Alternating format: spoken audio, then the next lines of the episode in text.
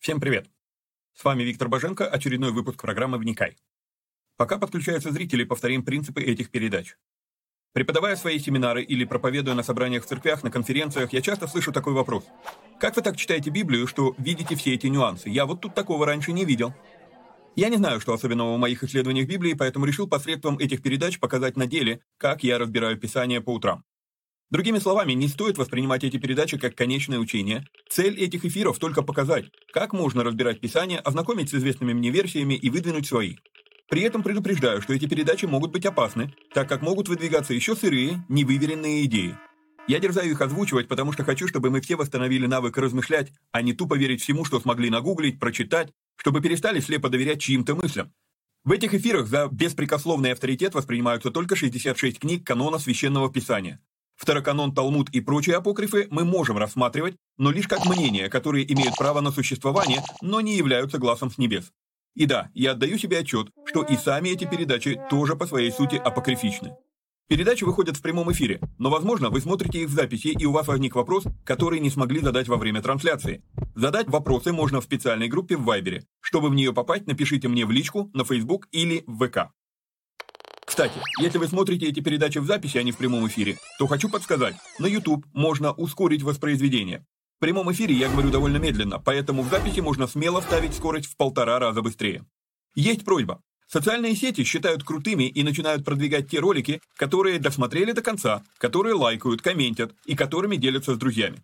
В какой-то мере можно даже сказать, что когда мы делаем эти простые действия с христианскими видеоматериалами, мы помогаем распространению Слова Божьего. Сами соцсети начинают рекламировать эти материалы, если видят, что вокруг них много активности. Поэтому, если у вас не убудет, прямо сейчас ставьте пальцы, подписывайтесь на канал на YouTube, жмите колокольчик, обязательно поделитесь ссылкой с друзьями, сами досмотрите до конца и все такое. Поехали!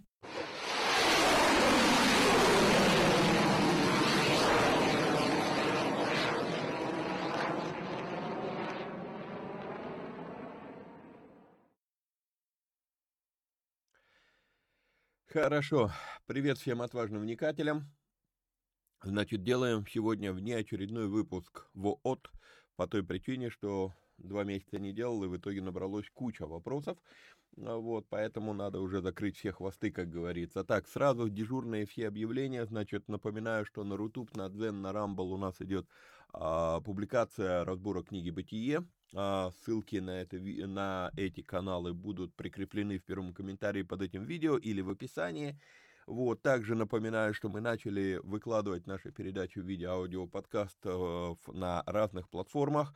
И чтобы выбрать удобную для себя платформу, вы проходите вот по вот этому адресу bajenko.mave.digital, и там вы увидите, там, я не знаю, там полтора десятка разных а, подкаст-платформ, которые транслируют наши подкасты. Вот, тоже ссылка, эта же ссылка, она а, будет прикреплена под этим видео. И по-прежнему в связи с этим мы ищем помощников, кто мог бы создать для нас аудио-джингл для подкастов, чтобы убрать эту две с половиной минуты заставку. Вот, и а, в принципе, можно было бы обновить видеозаставку для самих вот этих эфиров на видео. Поэтому, если кто-то может к нам подключиться, помочь в этом плане, то, пожалуйста, вот на этом телеграм-канале, кстати, не забывайте на него подписываться.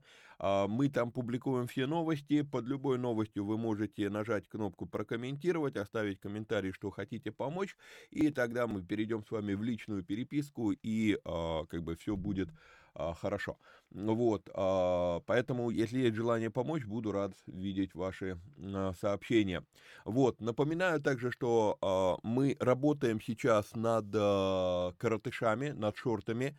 Я не буду, не, не приготовил показать вам картинку заставки для шортов. Я сделал карта, э, ну, такую вертикальную заставку для коротеньких вот этих вот минутных сегментов, и называться они будут «Вникай в шортах», вот, и а, если какой-то кусок передачи вы смотрите, что он там плюс-минус минута-полтора, и вы думаете, а, что вот это было бы классно выложить отдельно от длинной передачи, то вы просто мне пишете а, название выпуска и минута, с которой идет вот, ну, мысль, которую надо было бы выложить в, кор- в коротышах, в шортах.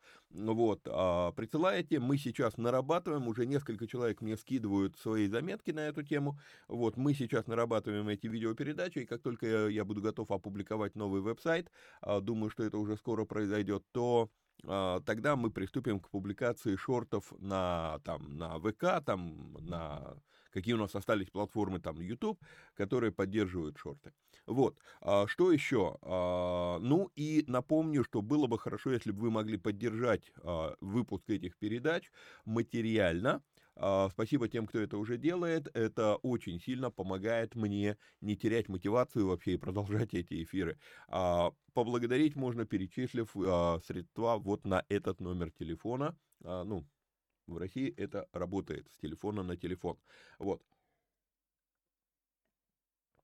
Другие способы а, поддержать канал, они а, будут тоже перечислены. Ссылка на них, на эти другие способы, будет приведена а, под этим видео. Ну, а теперь приступаем, собственно, к самим, к самим передачам, к самим вопросам. И первый же вопрос, а, ну, он большой, Виктор, здравствуйте. Вы наверняка знаете об этой интерпретации слова «создадим человека» как о некоем процессе, который длится по сей день и особенно скакнул, скаканул в развитии за последние сто лет в сравнении со многими предыдущими годами существования человечества. И, судя по всему, подходит к завершению. Только вот завершение какое-то не очень веселое получается. Вроде многому научились, но похоже не тому, чего Творец хотел. Что же в итоге получится из этого создания? Не сочтите за бред, спасибо. Ну, бреда тут нет. А, и опять же, как обычно, а, если у меня есть время приготовить ответ на вопрос, то я готовлю прям целую простынь, поэтому буду читать. Значит, концепцию, э, концепцию «создадим человека» как продолжающийся по сей день процесс я, собственно, сам и преподаю тоже. Вот, а, поэтому здесь мы в согласии. А вот дальше то, чему человеки научились, научились в кавычках, очень мало связано с процессом завершения человека как личности – Раввины придерживаются мнения, и я склонен серьезно к этому мнению относиться, что любое изобретение, которое люди делают, это испытание или искушение для человечества. Как сказал Кушнир в одной из своих лекций, наука показывает, что мы можем это сделать, а Тара говорит, стоит ли это делать. Я пытался сейчас найти возможность транслировать вам один из своих любимых кусочков а, в фильме «Парк юр, юрского периода». Вот. А, но, во-первых, технически не очень нашел, как это сделать быстро и красиво.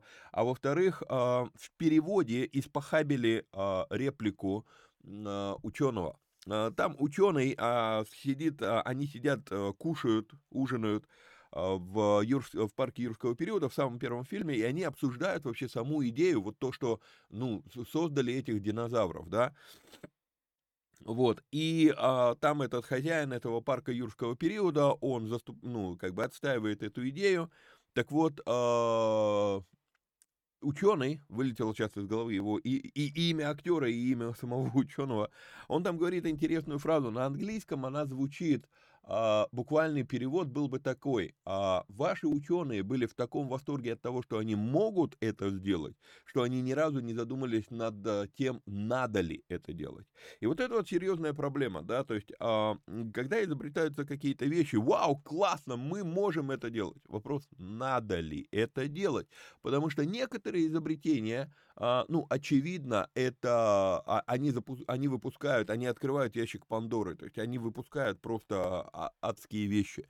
Ну, например, Окей, вы научились производить операции по смене пола, э, якобы по смене пола, да, то есть, ну, вы меня извините, но женщине пришить член э, и заставить его функционировать это одно, но сможет ли э, этот э, кусок мяса раб, работать именно на воспроизведение, рождать детей, это, это, это совсем другой вопрос. То есть, и вы, вы смогли вроде как добиться вот этого, но теперь вопрос, а надо ли это делать? И вот теперь пошла эта мода на там эти трансгендеры и прочий этот дурдом, да, а, то есть а, это, это, ну, то есть людям с психическими отклонениями нельзя давать некоторые возможности. А ученые, они в своем движении они как бы, они двигаются, они не видят, где надо остановиться, и а, они, вау, вау, вау, мы можем это, мы можем это, мы можем это, и потом это выкладывается на, на публику,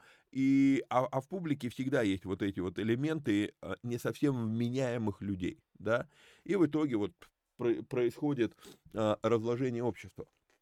Вот, читая комментарии дальше, да, то есть, э, как, как сказал Кушнир в одной из своих лекций, наука показывает, что мы можем это сделать, а Тара говорит, стоит ли это делать, да, другими словами, развитие исследовательской деятельности человека лишь средство.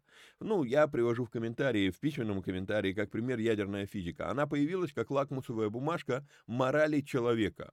Кто-то будет использовать ее во благо, а кто-то создаст из нее атомную бомбу. Или телефон. Хорошее ли это изобретение? Оно никакое изобретение, оно нейтрально, оно лакмусовая бумажка. А моральный человек будет использовать его, чтобы записать видео драки и выложить в социальные сети, да? Моральный, чтобы вызвать полицию и скорую помощь. Оружие, о летальности которого опять начали сейчас вот, ну, шуметь в Штатах, это тоже моральный, э, моральный индикатор, индикатор морали человека. Моральный человек, имея оружие, будет использовать его для обороны, а моральный пойдет стрелять детей в школе или покупателей в магазине, да, как мы это видели вот совсем недавно в Соединенных Штатах. Вот. И дальше вы говорите, что, ну, завершение какое-то не очень веселое получается. А почему не веселое? Что удивляет? Луки, если мы с вами перейдем на а, тексты так, у нас опять повесился... Секундочку. У нас опять повесился... Ой-ой-ой. Так. Ага. Если мы перейдем с вами в Библию, и мы откроем с вами Евангелие от Луки, 18 главу, 8 стих, то мы с вами читаем слова Иисуса Христа. «Да, сказываю вам, что подаст им защиту вскоре, но Сын Человеческий, придя, найдет ли веру на земле?» Вот этот вот вопрос, а, в принципе, он мне изначально показывает, что Иисус, он и как бы и не ожидал, что будет реально прям вау, много верующих людей. То есть Иисус, он, он задается вот этим вот вопросом, и он говорит, а, а Сын человеческий, придя на землю, найдет ли веру на земле? Да, то есть э, таких будет немного. Вот. Итак, Луки 18.8 говорит нам, что сам Иисус сомневается, что моральных людей будет много ко второму пришествию. Опять же, он в другом месте он говорит, званых было много, а избранных, или как мы обсуждали, избравших а, а, на самом деле мало. Праведников всегда в этом мире были единицы, и пример учеников Иисуса показывает, что Богу много-то и не надо – так что, не знаю, все идет по плану. Вот, удаляем этот вопрос, двигаемся дальше. Ой, большой-большой вопрос. А, в какого бога верят современные христиане? Ведь всякий раз, когда им говоришь про библейского бога, про его характер, про его методы воздействия, про то, каким Бог бывает во гневе, и о, о том, кого он любит, а, а кого ненавидит, в миг становишься изгоем, чуть ли не еретиком. Хотя, так и говорят, это ересь, Бог есть любовь, и Он всех любит, и все прощает, и на крыльях своих носит, и никого из руки его не похитит, а, и, и не от дел, а по благодати, а ты, мол, законник, и каким ты Бога себе представляешь, таким пусть Он для тебя и будет, пусть а, Он на тебя болезни насылает, а мы ранами его исцелены, и так далее, и тому подобное. А, и, вот мне, и, и вот мне интересно в контексте последних передач, где красной линией проходит мысль, что Богу важно, чтобы мы использовали, исполняли Его волю, а не свою, и служили ему, и жертвы приносили, какие ему угодны. А можно ли современное христианство считать церковью Христовой, если большинство а, повелений Христа они не понимают и э, не принимают и считают ересью?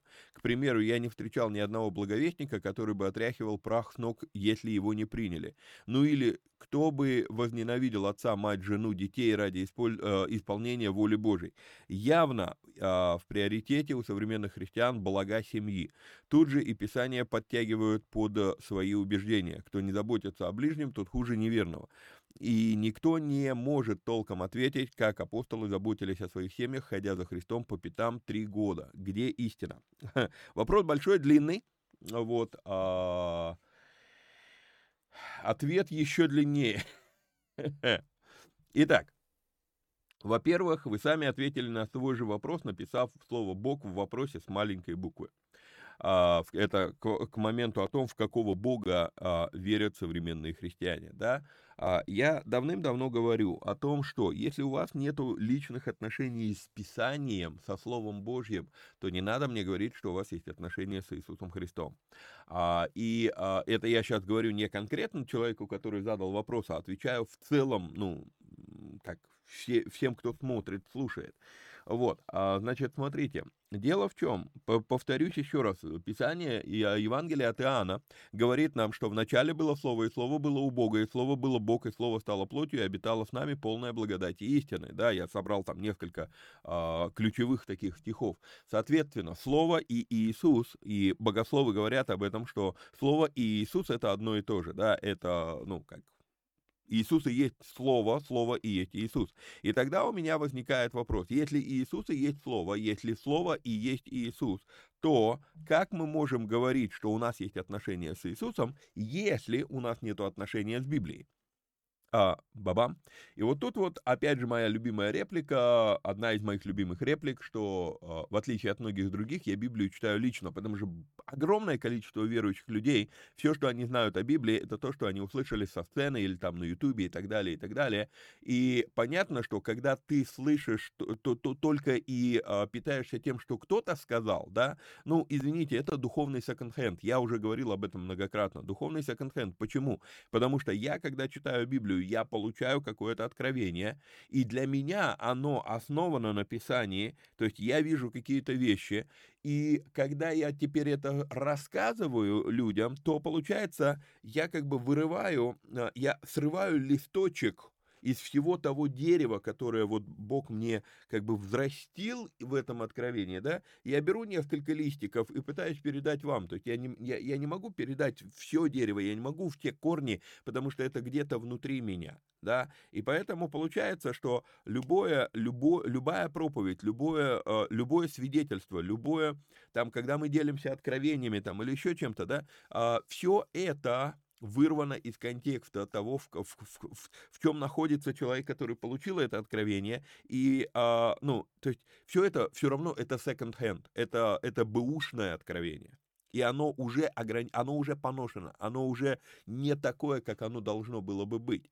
Но когда человек слышит мое откровение, потом идет в Писание, смотрит, как это написано, у него прорастает свое дерево. Оно может немножко отличаться от моего, его контекст жизни другой, он увидел какие-то другие вещи, да, но, но все должно быть укоренено в слове, а не в проповедях, каких-то там трансляциях там или еще в чем-то. И, к сожалению, да, действительно, огромное количество людей питается только лишь тем, что им пичкают с, э, ну, образно говоря, с телевизора, да. Вот, а, поэтому здесь, здесь серьезная проблема. Итак, а, мы продолжаем с вами отвечать, по сути, как бы как на прошлый, э, прошлый вопрос был, да? Огромное количество людей узнали о Боге, но мало кто в него уверовал, и еще меньше тех, кто ему доверил и э, поверил. Окей? Okay? Есть разница между поверил и доверяет.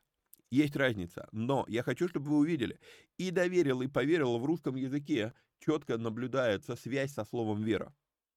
Окей, okay? то есть у тебя появляется вера, и ты поверил в это, то есть ты принял, окей? Okay? Но мало тебе поверить в то, что Бог есть. Надо начать доверять Ему, что Он знает, что Он делает. И вот тут вот у людей всегда начинаются э, терки, потому что Писание конкретно, даже в Новом Завете, Писание показывает, что есть моменты, когда болезнь это э, это не действие дьявола, и человек не виноват. Вспомните эту историю, потрясающая история мы с вами разбирали, когда ученики спрашивают, а вот, мол, а кто согрешил, он или родители его, что он болен? Да, Иисус говорит, не он и не его родители, но это болезнь для того, чтобы был, была явлена слава Божья, оба она. И у тебя сразу может возникнуть вопрос, то есть, получается, Бог послал эту болезнь, а там эта тема не разбирается. Почему там эта тема не разбирается? Да потому что это говорит еврей с евреями. И для них Ветхий Завет это реально актуальное писание. Это, это сегодня верующие возомнили себе, что да, нас Ветхий Завет якобы не касается. Бред сивой кобылы. Будем разбирать Павла, ну, дойдем до послания Павла, будем говорить об этом очень много. Вот. А, поэтому а, еще один момент, который важно понять. Большинство людей не будут заниматься самодисциплиной разбора Писания, чтения Библии и так далее, и так далее. И это возвращает меня к выводу, который я сделал давным-давно, читая Библию. Большинство никогда не бывает право. Вот, большинство людей преподают вот так. «А, покажите мне в истории, когда большинство оказывалось право. Покажите мне в истории, когда большинство оказывалось право. Единственный как, как, какой момент, вот действительно поговорка, да, 5 миллионов мух не могут ошибаться, да, то есть вот если это дерьмо, то, то вот это вот большинство подтвердит, это дерьмо, да. Идем дальше. Отсюда становится очевидной бредовость идеи демократии как наилучшего из устройств общества. Лучшее для кого? Для грешника – да. Природа человека – это потакание плоти. И только немногие понимают, что суть в формировании характера, а это часто идти вопреки плоти. И получается, что даже если толпа и выберет праведников правители, с этого момента, чтобы оставаться у власти, он должен угождать им. Кому? Грешникам. Если, если что будет не по их сделано, они устроят ему импичмент или переизберут. Схема изначально тупейшая, дебильная схема. Демократия – это дебильная схема. Однако именно это мышление и проникает в церковь. И поэтому ласковые голоса проповедников «все будет хорошо», «Иисус тот самый плюшевый мишка из твоего детства» – вот такие голоса собирают стадионы. А призывающие к здравости учения люди слышат в спину «если ты такой умный, то почему за тобой не идет толпа?» Вот.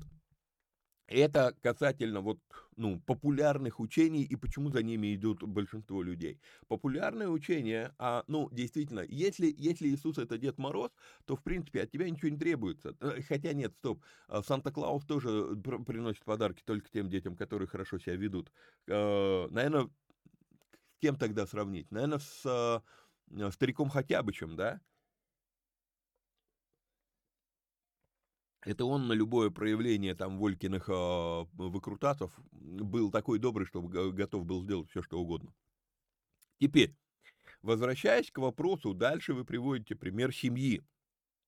А, и здесь нужно поговорить отдельно. Вот. Про семью все очень просто. Читаем Павла и видим, что он запрещает изменять статус. Уж если женился, то будь добр дальше продолжать быть мужем и отцом. Этого требует справедливость. По факту получается, Павел как бы говорит, раньше надо было думать. Он не говорит разводить, он не говорит, а, он говорит не женись. Окей?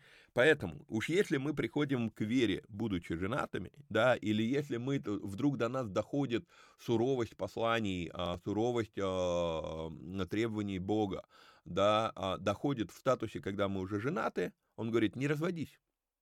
Оставайся такой, как есть. Все. Вот. А, теперь к моменту в этом же вопросе фраза а, «кто о ближних не заботится». Действительно, эту фразу пихают везде по поводу и без повода. Павел пишет эти слова Тимофею, объясняя принцип, а, принципы заботы церкви о вдовах. И он говорит, что церковь заботится только об истинных вдовах. Если же у нее есть дети, то дети должны заботиться о своей матери. Окей? Если они этого не делают, то они отреклись от веры. Отсюда вытекает, да, Библия ничего не говорит о том, как ученики заботились о семьях, пока они ходили за Иисусом. Вот только вопрос, а про кого из них мы знаем, что у них были семьи? Про Петра? Мы знаем только про его тещу, мы не знаем ничего про его жену. А может, он уже был вдовец? Мы не знаем. У нас нет информации об этом. Окей? Вот. А, и мы видим, что Иисус был в доме Петра нередко. Не забывайте, что служение Иисуса в принципе вращалось вокруг Галилеи. Так что Петр и остальные ученики, если они были женаты, есть подозрение на основании 1 Коринфянам, а сейчас дойдем до этого, что все-таки они были женаты, но там тоже прямым текстом не сказано. Вот. А, то есть получается, если, если Петр и а, другие ученики и были женаты, не забывайте, служение Иисуса постоянно вращалось вокруг Галилеи, в Галилее, и периодически он ходил в Иерусалим. Окей, это первое, что нам надо понимать. Поэтому Петр не ушел из дома. Это то же самое, вот я живу сейчас в Волгограде, и мы решили поехать там а, организовать где-то служение. Э, каждый там братья, там сестры, все живут у себя дома но мы договорились, вот в такое-то время встречаемся там-то. И все, мы вышли на служение, но это не значит, что мы оставили семьи, мы все равно занимаемся семьями. Поэтому а, говорить о том, что вот, мол, а, вот эта фраза, которую действительно а, Иисус использует, кто не возненавидит, но, опять же, там, ну, идите копайте греческий язык. В греческом языке там идет степень, как бы, возлюбит меньше чем. Возлюбит меньше, чем Иисуса. Поэтому здесь речь не идет о ненависти. У нас создается это впечатление, но речь идет несколько о другом. То есть если, а, если, если жена, если родители, если друзья говорят тебе, да брось ты это служение, говорят тебе, чего ты ходишь за Иисусом, то есть пытаются увести тебя от Бога, то даже в Ветхом Завете было повеление так, таких побить камнями. Если кто-то пытается увести тебя от поклонения Богу, от служения Богу, таких надо бить камнями. Вот, ну, в Новом Завете мы камнями уже не бьем, но да, если, если, если твоя семья, и Павел конкретно это описывает, и он говорит, что если ты уверовал, и жена не хочет с тобой оставаться, то тогда разводись. Но если она хочет с тобой оставаться, то будь добр оставаться мужем, а раз оставаться мужем, то заботиться о ней. То есть здесь нужно всегда, вот, понимаете, не надо кидаться в крайности, а, я ничего не буду делать ради Бога, я буду только о семье заботиться, или я ничего не буду делать для ради семьи, я буду только служить. Если ты попал в служение уже женатым, не забывай, что за всеми событиями все равно управляет, ну, стоит Бог. И когда за всеми событиями стоит Бог, если бы он хотел, чтобы ты был безбрачным, то он бы достучался до тебя в момент, когда ты еще был безбрачным. А теперь уже будь добр идти дальше в том состоянии, в котором ты есть. Вот. А, так что Петр не уходил ни на три, ну, на три года. Про остальных мы просто ничего не знаем. Конечно, подозреваем, что они были женаты. Хотя бы из слов Павла. А он показывает кое-что интересное. Из 1 Коринфянам 9 глава 5-6 стихи мы видим с вами, я могу вам это даже сейчас показать. Переключимся на а, вот этот экран. 1 Коринфянам 9 глава с 5 стиха. Павел говорит, или мы не имеем власти иметь спутницу жену, э, сестру-жену, а, посмотрим сейчас, а, так, ну, в оригинал не буду вам показывать, а, нет смысла, наверное, что нам говорит современный перевод. Ну, да, вот тут вот, вот хоть где-то современный перевод какую-то пользу показывает, да? Разве мы не вправе взять с собой в путешествие верующую жену, как это делают другие апостолы, братья Господа и Кифа? То есть, когда они уходили, они брали с собой жену, они не оставляли ее, вот ты сиди, короче, перебивайся там, как ты будешь жить, меня не волнует, я пошел служить Богу. Это не служение Богу, это служение какому-то идолу.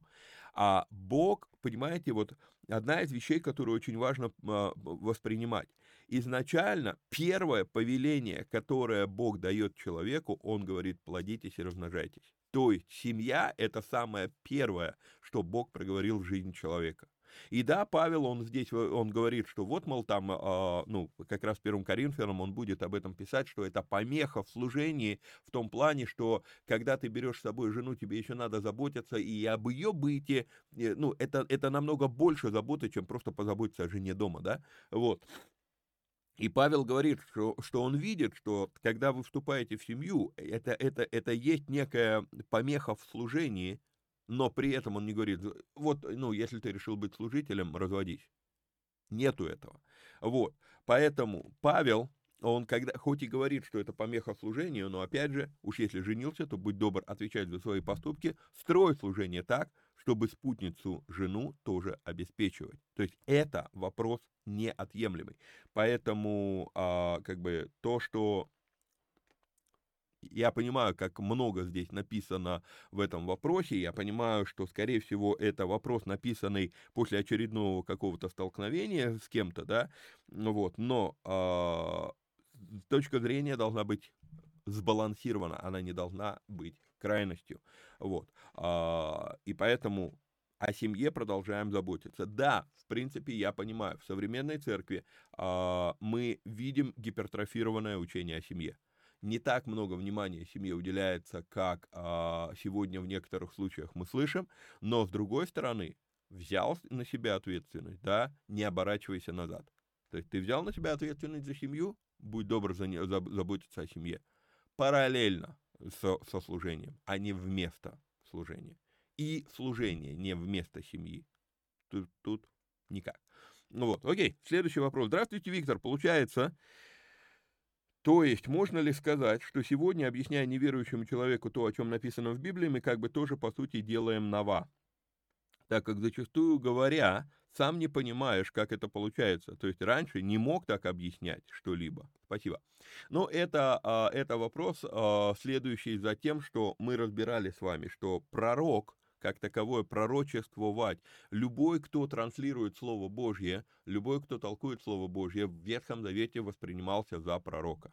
При этом мы с вами говорили, что а, еще это слово обозначает, ну, а, я, я сам как бы стараюсь очень редко использовать это слово в русском языке, да, но словарная статья говорит, то же самое слово обозначает и бесноваться, то есть вести себя странно. Ну вот, то есть это то, что мы с вами разбирали, и поэтому вот отсюда идет такой вопрос, да. А, мой ответ читаю, и да, и нет. В ветхозаветной практике пророком назывался любой говорящий от Бога, в том числе и трактующий его слово. Однако в Новом Завете мы видим, что Павел уже разграничивает проявление служения на разные направления. Если взять пятигранное служение, четыре из пяти они априори ораторские дары. Получается, можно было бы всех назвать пророками, но Павел начинает выделять, и он говорит, пророка он выделяет отдельно. Или дар истолкования языков можно было бы отнести к пророчеству, но Павел уже выделяет пророчествующих опять же отдельно. Пока что, мое личное мнение, я склонен считать, что любое ораторское служение подпадает под общее определение пророчествующий, а вот эти пророчествующие могут уже как бы знаете, вот как а, когда ты в институте идешь, то есть первые пару-тройку лет, вы учитесь на общем направлении, а потом начинается специализация, да, и вот как бы вы учились там, допустим, на радиоэлектронщика, но потом вы начинаете, кто-то идет на разработку микросхем, кто-то идет на, там, я не знаю, там, на разработку вторичных элементов и так далее, то есть у вас начинается специализация. Но в общем можно сказать, что все вы радиоэлектронщики, да, вот то же самое здесь, то есть в принципе все ораторские дары, служении а можно было бы назвать пророчествующими, но потом идет распределение, и кто-то фокусируется именно на пророческом. Okay? Вот. А, то есть Получается, что люб... Э, я, я пока что склонен считать, что любое ораторское служение подпадает под общее определение пророчествующий, а вот эти пророчествующие могут специализироваться кто на евангелизме, кто на особом даре пророка, кто на учительстве. То есть, с, другой, с одной стороны, то есть, отвечая на ваш вопрос, в принципе, мы могли бы так сказать. Да. И зачастую это то, на что вы ссылаетесь, зачастую получается, это когда человеку объясняешь Слово Божье, у тебя вдруг какие-то вещи такие, бам, всплывают, ты это сказал, а потом аж сам удивляешься. Вау, неужели я это знал? Ты этого не знал, это просто откровение свыше, и ты как пророк его сразу озвучил. Вот, поэтому да, можно так сказать, но отчасти, то есть я пояснил, это не, не делает нас именно пророками, как, как это уже э, классифицирует Павел. Опять же, будем разбирать послание Коринфянам, будем говорить об этом. Вот, Вопрос такого характера. Мы видим из первых глав Бытия, как Бог творит а, все существующее по этим глаголам. Сказал, увидел, создал, сотворил. А именно, что он не просто сказал и бездействовал, но он творил, создавал. И куча знаков вопросов. А, как это отнести к тому, как многие верующие говорят, и есть проповеди про уста, что нужно следить за своими устами. Смерть и, жи- и жизнь во власти языка, от произведений э, своих уст будете насыщаться добром и тому подобных стихов. Лишь бы не сказать какую-нибудь бяшку. Сразу скажу, что я не говорю, что не нужно следить за языком. Говорю, что необходимо, не закидайте камнями. вот. Бяшку типа этой всем, всем известной фразы «ничего себе». Обычно произносим от удивления, но если разобрать эту фразу, то как бы говоришь себе «ничего себе». И таких много фраз и слов. А, смотрите, ну, поясню суть вопроса, конфликт возникает, как бы, казалось бы, возникает конфликт между тем, что э, Бог не просто сказал и так стало само, да, а Он сказал, а потом сделал. И это то, что я вам показывал в э, Бытии 2.0, вот э, в разборе Писания по Бытии, по, по книге Бытие, то я показывал, что, смотрите, а, первая глава, вся первая глава, она построена на этой последовательности глаголов. Сказал, сделал, увидел, сказал, да, то есть сказал, да, да будет так. Потом вроде как сказано, да стало так, но, но поясняется, и Бог сотворил то-то, то-то, да, и, и Бог сделал то-то, то-то. Потом он увидел это и сказал, хорошо, да, то есть утвердил, я закончил. Вот, а, то есть есть учения, которые говорят о том, что вот, мол, так как Бог словом сотворил миры, это в иудаизме ключевая фраза, что Бог словом сотворил миры, то есть он сказал, и оно само так произошло, я этого в книге Бытия первая глава не вижу, но иудеи так преподают. И это иудейское мнение, оно перешло в христианство. И нередко действительно, ну так, как вот Бог сказал и произошло, то нам теперь очень важно следить за своим базаром, фильтровать базар, потому что ты что-то сказал, вот эта фраза, ну ничего себе, и, и, и, и то есть и ты, а, что, ну, ты как бы, ты отказался от всего, и оно вдруг само произойдет. А, понимаете, то, что мы с вами видим в «Бытие» первая глава, и вот эта концепция «фильтруй базар», они не противоречат друг другу ни разу. А моя учительница математики, я помню это еще с детства, моя, э, ну, со школы, моя учительница математики, она всегда говорила такую фразу, скажи человеку сто раз, что он свинья, на сто первый раз он хрюкнет. Вот. Бог показывает принцип, в первой главе Бытие, Бог показывает принцип, что все начинается с озвученного решения. И когда человек говорит, я, да я готов убить его, да я готов убить его, да я готов убить его, да я готов... Он программирует свое сознание. То есть, если он это много раз повторил, в какой-то ситуации он может обнаружить, что внутренний барьер уже сломлен.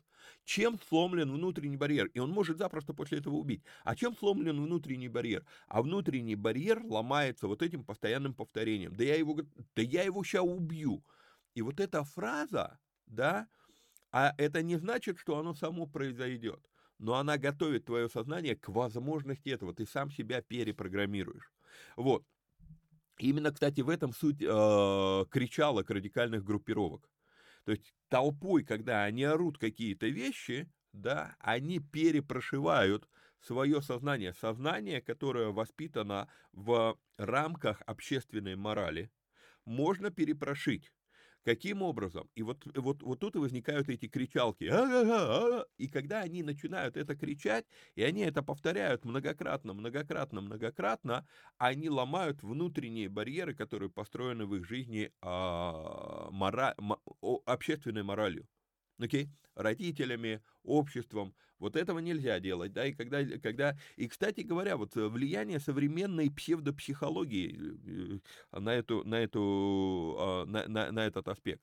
Я я не перестаю удивляться, что а, современная психология воспитания детей, им ничего нельзя запрещать, все должно быть доступно, все, все, все можно. Бред сущий бред. Потому что на самом деле нельзя, чтобы все было доступно нельзя. Ну, это отдельная огромная тема. Вот, итак, а, кстати, в семинаре «Молитва по-библейски» я, я, я показываю силу а, вот в этом плане. Я разбираю четки, молитвенные четки, ну, у меня их здесь с собой нет, молитвенные четки как инструмент формирования веры и автомолитвы. Что такое автомолитва? Автомолитва – это молитва самом, ну, как бы для самого себя, не самому себе, а в самого себя.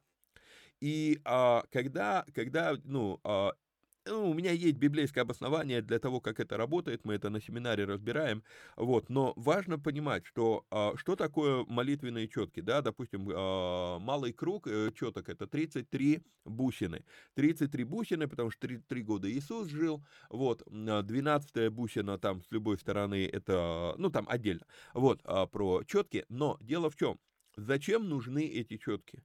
Затем, что есть такое понятие, как стословы. В православии, допустим, это используется, в иудаизме это используется, в католицизме это используется, это используется в мусульманстве, это используется у всех абрамических религий, кроме протестантизма.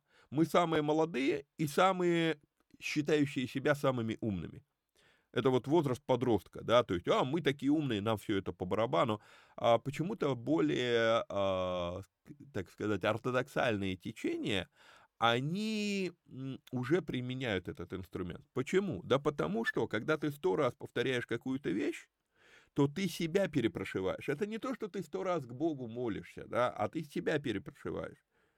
И когда я повторяю сто раз в день, что э, там я, я, стою, я стою на Слове Божьем, я стою на Слове Божьем, я стою на Слове Божьем, то э, когда я оказываюсь в какой-то ситуации, у меня уже запрограммирован ход мысли. Э, ну, в семинаре «Деньги по-библейски» я это объясняю, о, это молитва по-библейски, я это объясняю более подробно. Так вот, автомолитва — это молитва, нацеленная на перепрошивку собственного сознания э, Словом Божьим. Окей? Поэтому, повторяя какие-то слова, допустим, вот эта фраза, ну ничего себе, я действительно себя программирую на соответствующие поступки, которые потом воплотятся. Я, я же и буду воплощать.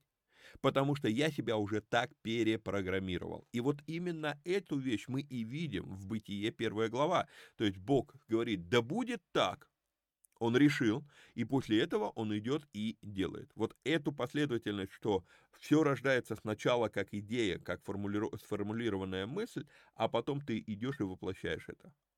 То есть одно другому не противоречит. Этот вопрос, как бы, ну, мы пытаемся разграничить вещи, которые наоборот, они работают вот как, как звенья шестеренки соединяются между собой. Окей, поехали дальше. А, Виктор, приветствую. Я ошибаюсь, или Вараву, которого отпустили вместо Иисуса, тоже звали Иисус. А, ну, а, смотрите, библейского утверждения на эту тему нет. Ориген выдвинул такую версию, что людям был предоставлен выбор между двумя Иисусами имя Иисус было распространено в те времена. Это очень распространенное имя. Это как сегодня очень много я встречаю Александров, допустим. Раньше там, ну, на, на Руси там говорили, вот русский Иван. Почему русский Иван? Да потому что все, э, ну, а, очень много было имен Иван. Или, допустим, а, в случае с а, армянами, да, то есть оно же, оно же даже закрепилось, то есть иногда, как бы, ну, пренебрежительно, к сожалению, но говорят хачик.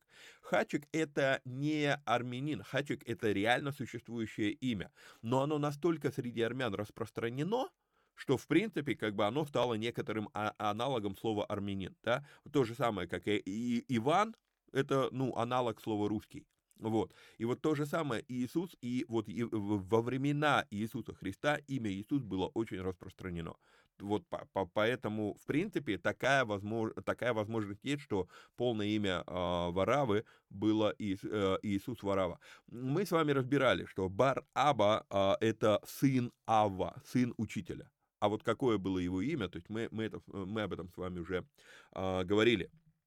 Вот. А, теперь вопрос, Виктор, здравствуйте. А, Бытие, 1 глава, 21 стих, слово «эт гатаним». Гатаниним. А, так рыба, да, или, или чудовище. Влияет ли это на какой-то смысл? Спасибо. А, поясню, в чем суть вопроса для тех, кто а, не разбирается в гебраистике. Значит, а, в иврите, а, в принципе, у нас переведено, Бытие, 1 глава, 21 стих, у нас, у нас переведено, что а, сотворил Бог рыбы, рыбы большие. Вот, а, давайте даже откроем это в Библии, посмотрим. Мне прям тоже захотелось глянуть, как это в оригинале звучит. Бытие 1.21. Я подозреваю, что там идет Гатаним Гадоль, но надо проверить. Э, так, Вестминстер. Так, Вайбара Лагим эт Гатаниним Га Гадоли, Гадолим, да, ну, Гадоль, Гадолим. То есть, а, вообще, если буквально это переводить, то получается, что и сотворил Господь чудищ великих, да, но нас перевели рыб больших в синодальном переводе. Влияет ли это как-то на смысл? В данном случае я думаю, что не, что не сильно влияет. Не думаю. Вот сильно, ну вот, во-первых, словарная статья по слову хатанин, давайте откроем а, вот так вот. А, что такое у нас? Ага. Танин. А, значит, а, а давайте посмотрим, что нам покажет тот же самый дворецкий. Морское чудовище, дракон, динозавр со знаком вопроса, змея. Вот, смотрите. Ну, динозавр это тут, конечно, перебор, наверное, так, Журомский, ну, то же, э, то же самое. Дворецкий от Журомского вообще ничем не отличается, я так понимаю. А, ну, окей, вернемся тогда к Бриксу. Значит, смотрите, а, написано дракон, змея или морской монстр. Но монстр, у нас слово монстр, оно тоже закрепилось э, с неправильным восприятием. Морской великан. Окей? Okay? Вот, то есть получается, что, ну, драконов мы рассматривать сразу не будем, вот, они скорее были бы под термином БГМА в 20, э, каком у нас там, э, в 26 стихе, не, в 24 стихе здесь есть термин БГМА, и это бы, ну, дракон попал бы вот сюда скорее. Вот, а дальше, а, змея не вариант, потому что дальше они упомянуты, отдельно присмыкающиеся, вот, Поэтому остаются морские великаны. Ну, или кто? Рыбы большие. Как и написано в переводе. То есть, в принципе, не вижу смысла. И дальше я пишу еще такую вещь в комментарии. Не забывайте, что лингвистически в русском языке слова «чудище» и «чудовище» происходят от слова «чудо». Окей? Okay? И поэтому, когда вот переводится, там, опять же, возьмем там а, Дворецкого, да, там, э, что там, чудовище, да, морское чудовище. А, это это не что-то страшное, это что-то чудное. Надо вот это понимать. Вот, и я пишу, скорее всего, со временем идея испуга закрепилась за этими словами лишь только потому, что все непривычное пугает. Например, когда первый раз видишь морского черта, реально пугает. Есть такая рыба, думаю, видели ее. А, она глубинная рыба, и у нее на голове такой есть, э, как бы, как сказать, эм, отросток, и на конце этого отростка горит э, такой, ну, светится свечением флуоресцентным, типа фонарика. И другая рыба, так как это глубоко под водой, солнечный свет не проникает, то другая рыба, которая попадает на эту глубину, она подплывает на свет, а морской черт теперь заглатывает эту рыбу. Вот. То есть, когда ты первый раз ее видишь, она реально, это страшно, у нее огромные зубы, то есть, это ну, такое пугающее зрелище. Однако, надо понимать, что теперь эта уже рыба относится к промысловым. То есть мы привыкли, ее можно даже купить и, и там, я не знаю, что из нее делают, там жарят или варят, не знаю, вот. Но ее можно купить и кушать. А изначально это э, пугало. То есть э, нас пугает все, что нам чудно. То есть это то, что у нас, э, ну, то, что нам не, непривычно. И поэтому морское чудовище это не, не какое-то там, а, как сказать, это не то, что нарисовали в Голливуде, там, в каком-то фильме ужасов, там, типа, я не знаю, там, а, какой там фильм, там, вспомни, там, в фильме «Чужие», например, да, а, полиморф, или как его там называли, этого, ну, да, непонятно. Вот, то есть чудовище это то, что чудно, а чудно поначалу пугает. Поэтому я не думаю, что прям вот так уж серьезно это меняет что-либо, э, это слово. А вот, если, ну, если его переводить. Так, э, следующий вопрос. Верно ли, что э, в Новом Завете нет никаких указаний, чтобы церковь праздновала Пасху и Рождество, и что все это церковные, больше церковные тради, традиции? Э, значит, смотрите, вопрос непростой. А, разберем порознь. Рождество и Пасху, потому что ну, их нельзя совмещать вместе. Поясню почему. А, в иудейской культуре, в принципе, никогда не празднуются дни рождения. И поэтому у нас, именно поэтому вообще не сохранилась дата рождения Иисуса. Так это на минуточку, да, точная дата. Считается, что вот там тогда-то, тогда-то, но календарь начинаешь прогонять и понимаешь, что, судя по всему, вообще в другое время он родился, не зимой.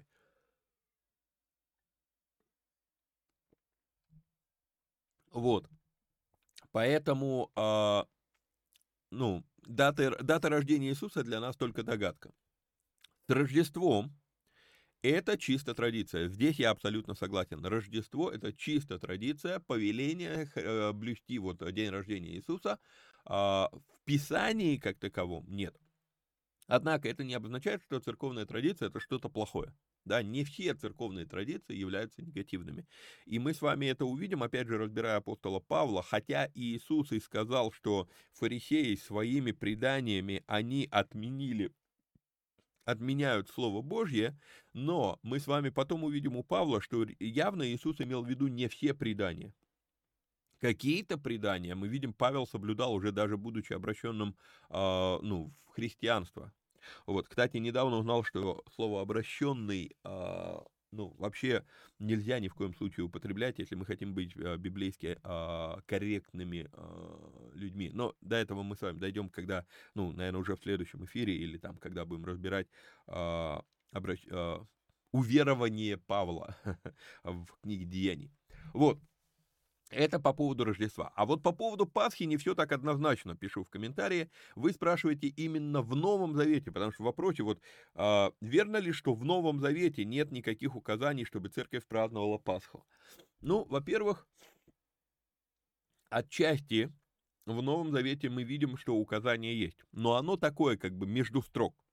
Вот, я, я уже много раз говорил, что если из Нового Завета убрать все, что касается, э, все, что процитировано из Ветхого Завета, то ничего особо в Новом Завете не останется, просто будет сериал о том, как, как кучка мужиков ходила по, по землям Палестины туда-сюда. Да, то есть, потому что весь смысл Нового Завета это а, транслированные из Ветхого Завета а, основополагающие вещи – которые упоминаются в Новом. И вокруг них там, ну, пошли они туда, ну, пошли они сюда, да. И вот уберите то, что Иисус говорил, уберите то, что э, ученики говорили, уберите то, что фарисеи говорили, уберите, уберите цитаты разных пророчеств, уберите, а, там, э, а, Матфей любит комментировать, да, да, дабы исполнилось такое-то, такое-то пророчество. Вот эти вещи все уберите, то реально останется. И пошли они туда, а потом они пошли туда, а потом они пошли туда, а потом они, ну, больше ничего не останется. То есть а, мы не можем выкинуть только, а, взять только Новый Завет. Вот. В Ветхом Завете есть повеление соблюдать Песах, и здесь мы можем лишь задаваться вопросом, случайно ли именно в эти дни умирает Иисус. Вот если дата рождения Иисуса не важна как праздник, то мы не видим, э, то мы не видим четких привязок в Писании по поводу даты рождения. А вот дата смерти четко задокументирована, привязана к празднику, имевшему огромное пророческое и до сих пор несущему огромное богословское значение. Поэтому думаю, что повеление помнить Песах переносится и на нас. Теперь это уже когда-то заклание Агнца. Агнца с большой буквы. Окей? Вот, то есть вот а, я бы их не стал а, валить в одну кучу. Рождество это Рождество, чисто церковная традиция. Песах, сорян ну, Пасха, а, есть повеление соблюдать, хранить. И Иисус говорит, сие делайте в мое воспоминание. И здесь отдельно, отдельно можно было бы поговорить про то, что, ну, я считаю, что мы унижаем причастие, а, делая его очень часто.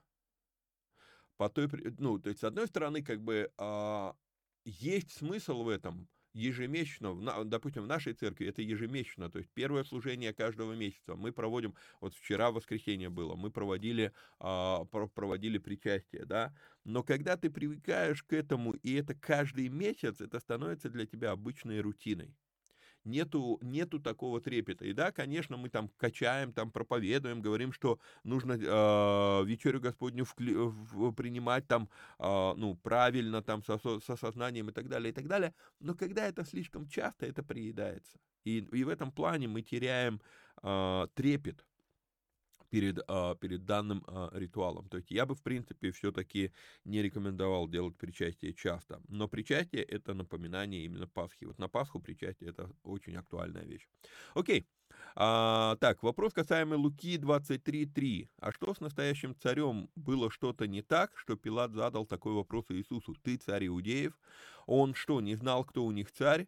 Это как прийти к мэру своего города и сказать, здравствуйте, я президент, а он в ответ, а, так это ты президент. Вот как раз вы правильно поймали эту мысль. Вопрос и вопрос Пилата был задан скорее с иронией. А, так это ты, царь иудейский? Да? Вот. А, такое, если бы Иисус такое заявил, то это было бы заявкой на бунт против установленной Римом власти а это уже попытка госпереворота, да, вот, тогда Иисус был бы достоин казни, и это однозначно. Поэтому его и привели с таким обвинением, что вот он говорит, что он царь иудейский. Но заметьте, что Иисус в принципе не говорит таких слов. То есть про него это говорят, его переспрашивает Пилат, но Иисус лишь отвечает, ты говоришь. И все. Окей? То есть, скорее всего, этот вопрос был задан с иронией. Дальше. А как вам идея жить э, в общей коммуне с выделением для каждого по потребности? Кибуцы и в современном Израиле тоже не особо популярны. А, идея утопична, сразу скажу, а, и она нереализуема от слова «са» а. То есть Какое-то время это может работать, но дальше, и мы с вами увидим, что а, даже при попытке построить вот такую коммуну, такой кибуц в а, первоапостольской церкви, все равно возникли терки, все равно возникли конфликты а, и так далее. То есть мы это уже прям совсем скоро будем разбирать в книге Деяний. Итак, читаю комментарии. Идея утопична и от слова совсем нереализуема. Кто будет распределять для каждого по потребности? Вот тут вот с выделением для каждого по потребности. То есть кто-то должен это распределять тот, кто это распределяет, он уже получает власть над другими. А раз у него есть власть, то в силу греховности человечной природы он уже подвержен коррупции. Все. То есть все равны, но некоторые равнее, чем остальные.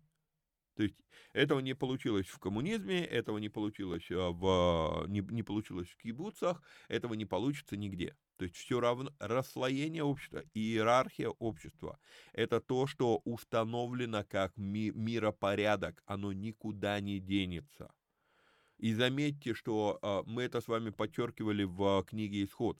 Бог приходит, и он мог говорить ко всему Израилю и сказать, израильтяне, короче, валим из Египта. Нет, он выбирает одного, кого он ставит над всем Израилем, да. И потом вот эта вот схема, которую предлагает э, его тесть Иофор, и эта тема, э, которую утверждает потом Бог, да, поставь тысячи начальников, сто начальников, 50 начальников, то есть все равно будет вот эта иерархия. Вот.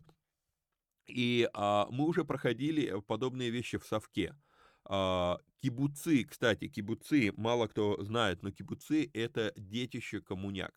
То есть это был механизм, который построен, а, сейчас заблокирую звук, это был механизм, который а, транслировали, пытались а, схемами Советского Союза а, двигаться в Израиле. Вот, поэтому кибуцы напрямую транслируются к коммунистам. Вот. А, утопичная идея восстановления парадиза, ну, то есть рая, а, в котором нет места Богу. Обреченная на провал идея, по той причине, что единственный, кто остается справедливым в этом мире, это Бог, а он сам утвердил, что дается каждому не по потребностям, а по усилиям. Мы это видим с вами в книге «Бытие», также мы это с вами видим неоднократно в словах Иисуса. Бум. Поэтому кибуцы идея а, мимо. Идем дальше. А, так, а, Иоанна 4, 6 глава, с 6 стиха по 42. История беседы у колодца. Вопрос вот в чем. Иисус ни разу не упрекнул женщину в грехе, а, в грехе блуда и не принуждал ее к покаянию, в том виде, в котором оно, покаяние, есть сейчас. И мало того, женщина пошла и рассказала всему городу о встрече с Иисусом. А разговор Иисуса был не только об образе жизни этой женщины, а о месте и сути покаяния. У кого какие мысли есть, поделитесь. Было бы неплохо, если бы Виктор тоже присоединился. Да-да-да. А, думаю, что вопрос понятен. Если нет, то постараюсь поточнее сформулировать. Но надо текст обязательно прочитать. Заранее благодарю. Ну, на самом деле, а, вынужден сказать, что вопрос непонятен в чем суть вопроса, мне, мне лично мне непонятно. Вот, э, согласен с мыслью о том, что Иисус действительно не призывал к покаянию, как оно нам сегодня здесь преподается. Вот, а дальше было просто размышление, вопрос, вопроса нет. Сори. Уточните, что вы имели в виду, тогда будет о чем говорить. Вот. А, так, а вы называетесь, уч... а, так, так, так, так, так, а вы не называетесь учителями, ибо один у вас учитель Христос, все же вы братья. Матфея 23, 8. А с другой стороны, 1 Коринфянам 12, 28, иных поставил, Бог поставил в церкви, во-первых, апостолами, во-вторых, пророками, в-третьих, учителями, далее иным дал силы чудодейственные, а, да, даже также дары исцеления, вспоможения, управления, разные языки. Вопрос, не называйтесь учителями, сам, сам Иисус ставит учителей. Как понять эту нестыковку в моем сознании? А, и что такое дары, что за дары управления? Насчет учителей. Мы с вами это разбирали в белом эфире по этому отрывку. Речь не идет о запрете учителей, речь идет о, о запрете требовать к себе почетного обращ, обращения. Почитайте контекст, вот, ну, вернитесь в Матфея 23, прочитайте контекст, и вы увидите, что они требуют, и они любят восседать на первых местах, и они, то есть, вот, мол, поклоняйтесь мне. Иисус в этом контексте говорит, не называйтесь учителями. И мы как раз там и разбирали, что не может быть такого, что Иисус запретил учителей, когда Он сам ставит учителей как служение. Поэтому, ну, вернитесь в, ту, в, в тот эфир, вот, и э, там мы это разбирали. Вот. А вот насчет э, дара управления, значит, читаю комментарий. Дар управления, греческое слово кубернезис. Здесь использовано слово с латинскими корнями, и это слово обозначает пилотаж. В том ракурсе, что пилот управляет движением самолета, пилотирует его. И в вопросе служения действительно требуется дар. Я видел многократно служителей, которые даровиты в слове или в чудотворении, но абсолютно не умеют управлять проектами, и поэтому их служение незаметно и малозначительно. Людьми надо уметь управлять. С другой стороны, я видел множество людей, которые не служители ни разу, но хорошо умеют руководить, и их церкви, их служения громогласны, заметны в обществе и все время на виду, а приходишь туда внутрь и видишь, что там сущая пустышка, потому что отличный менеджер способен собрать вокруг себя людей, но не способен наполнить смыслом собранную организацию. Яркий пример сочетания и дара служителя, и дара управления – это Ти Джейкс. Вот тут вот я, я наблюдал за этим делом. А, у него есть и смысл, и его личные организаторские способности. Но такое бывает нечасто. Вот, поэтому здесь как бы вот э, насчет дара, дар управления это действительно особый дар в служении. Вот, все, вопросы, э, как бы мои хвосты по, э, мои долги Э, скажем так, перед вами по вопросам закрыты. Удаляю эти вопросы. Вот. Мы с вами все закончили. Окей. А, значит, следующий эфир, мы сейчас, получается, мое правило, два черных эфира, один белый, значит, следующее, мы сделали два эфира вот, а, оба, чер... я их отношу к черным, вот, а, значит, следующий эфир у нас должен быть по книге Деяний, белый. Дай бог, на этой неделе все должно вроде как получиться, вот, что еще сказать, что еще сказать, ну, наверное, просто благословений вам всем, спасибо за просмотр, всего доброго, пока-пока.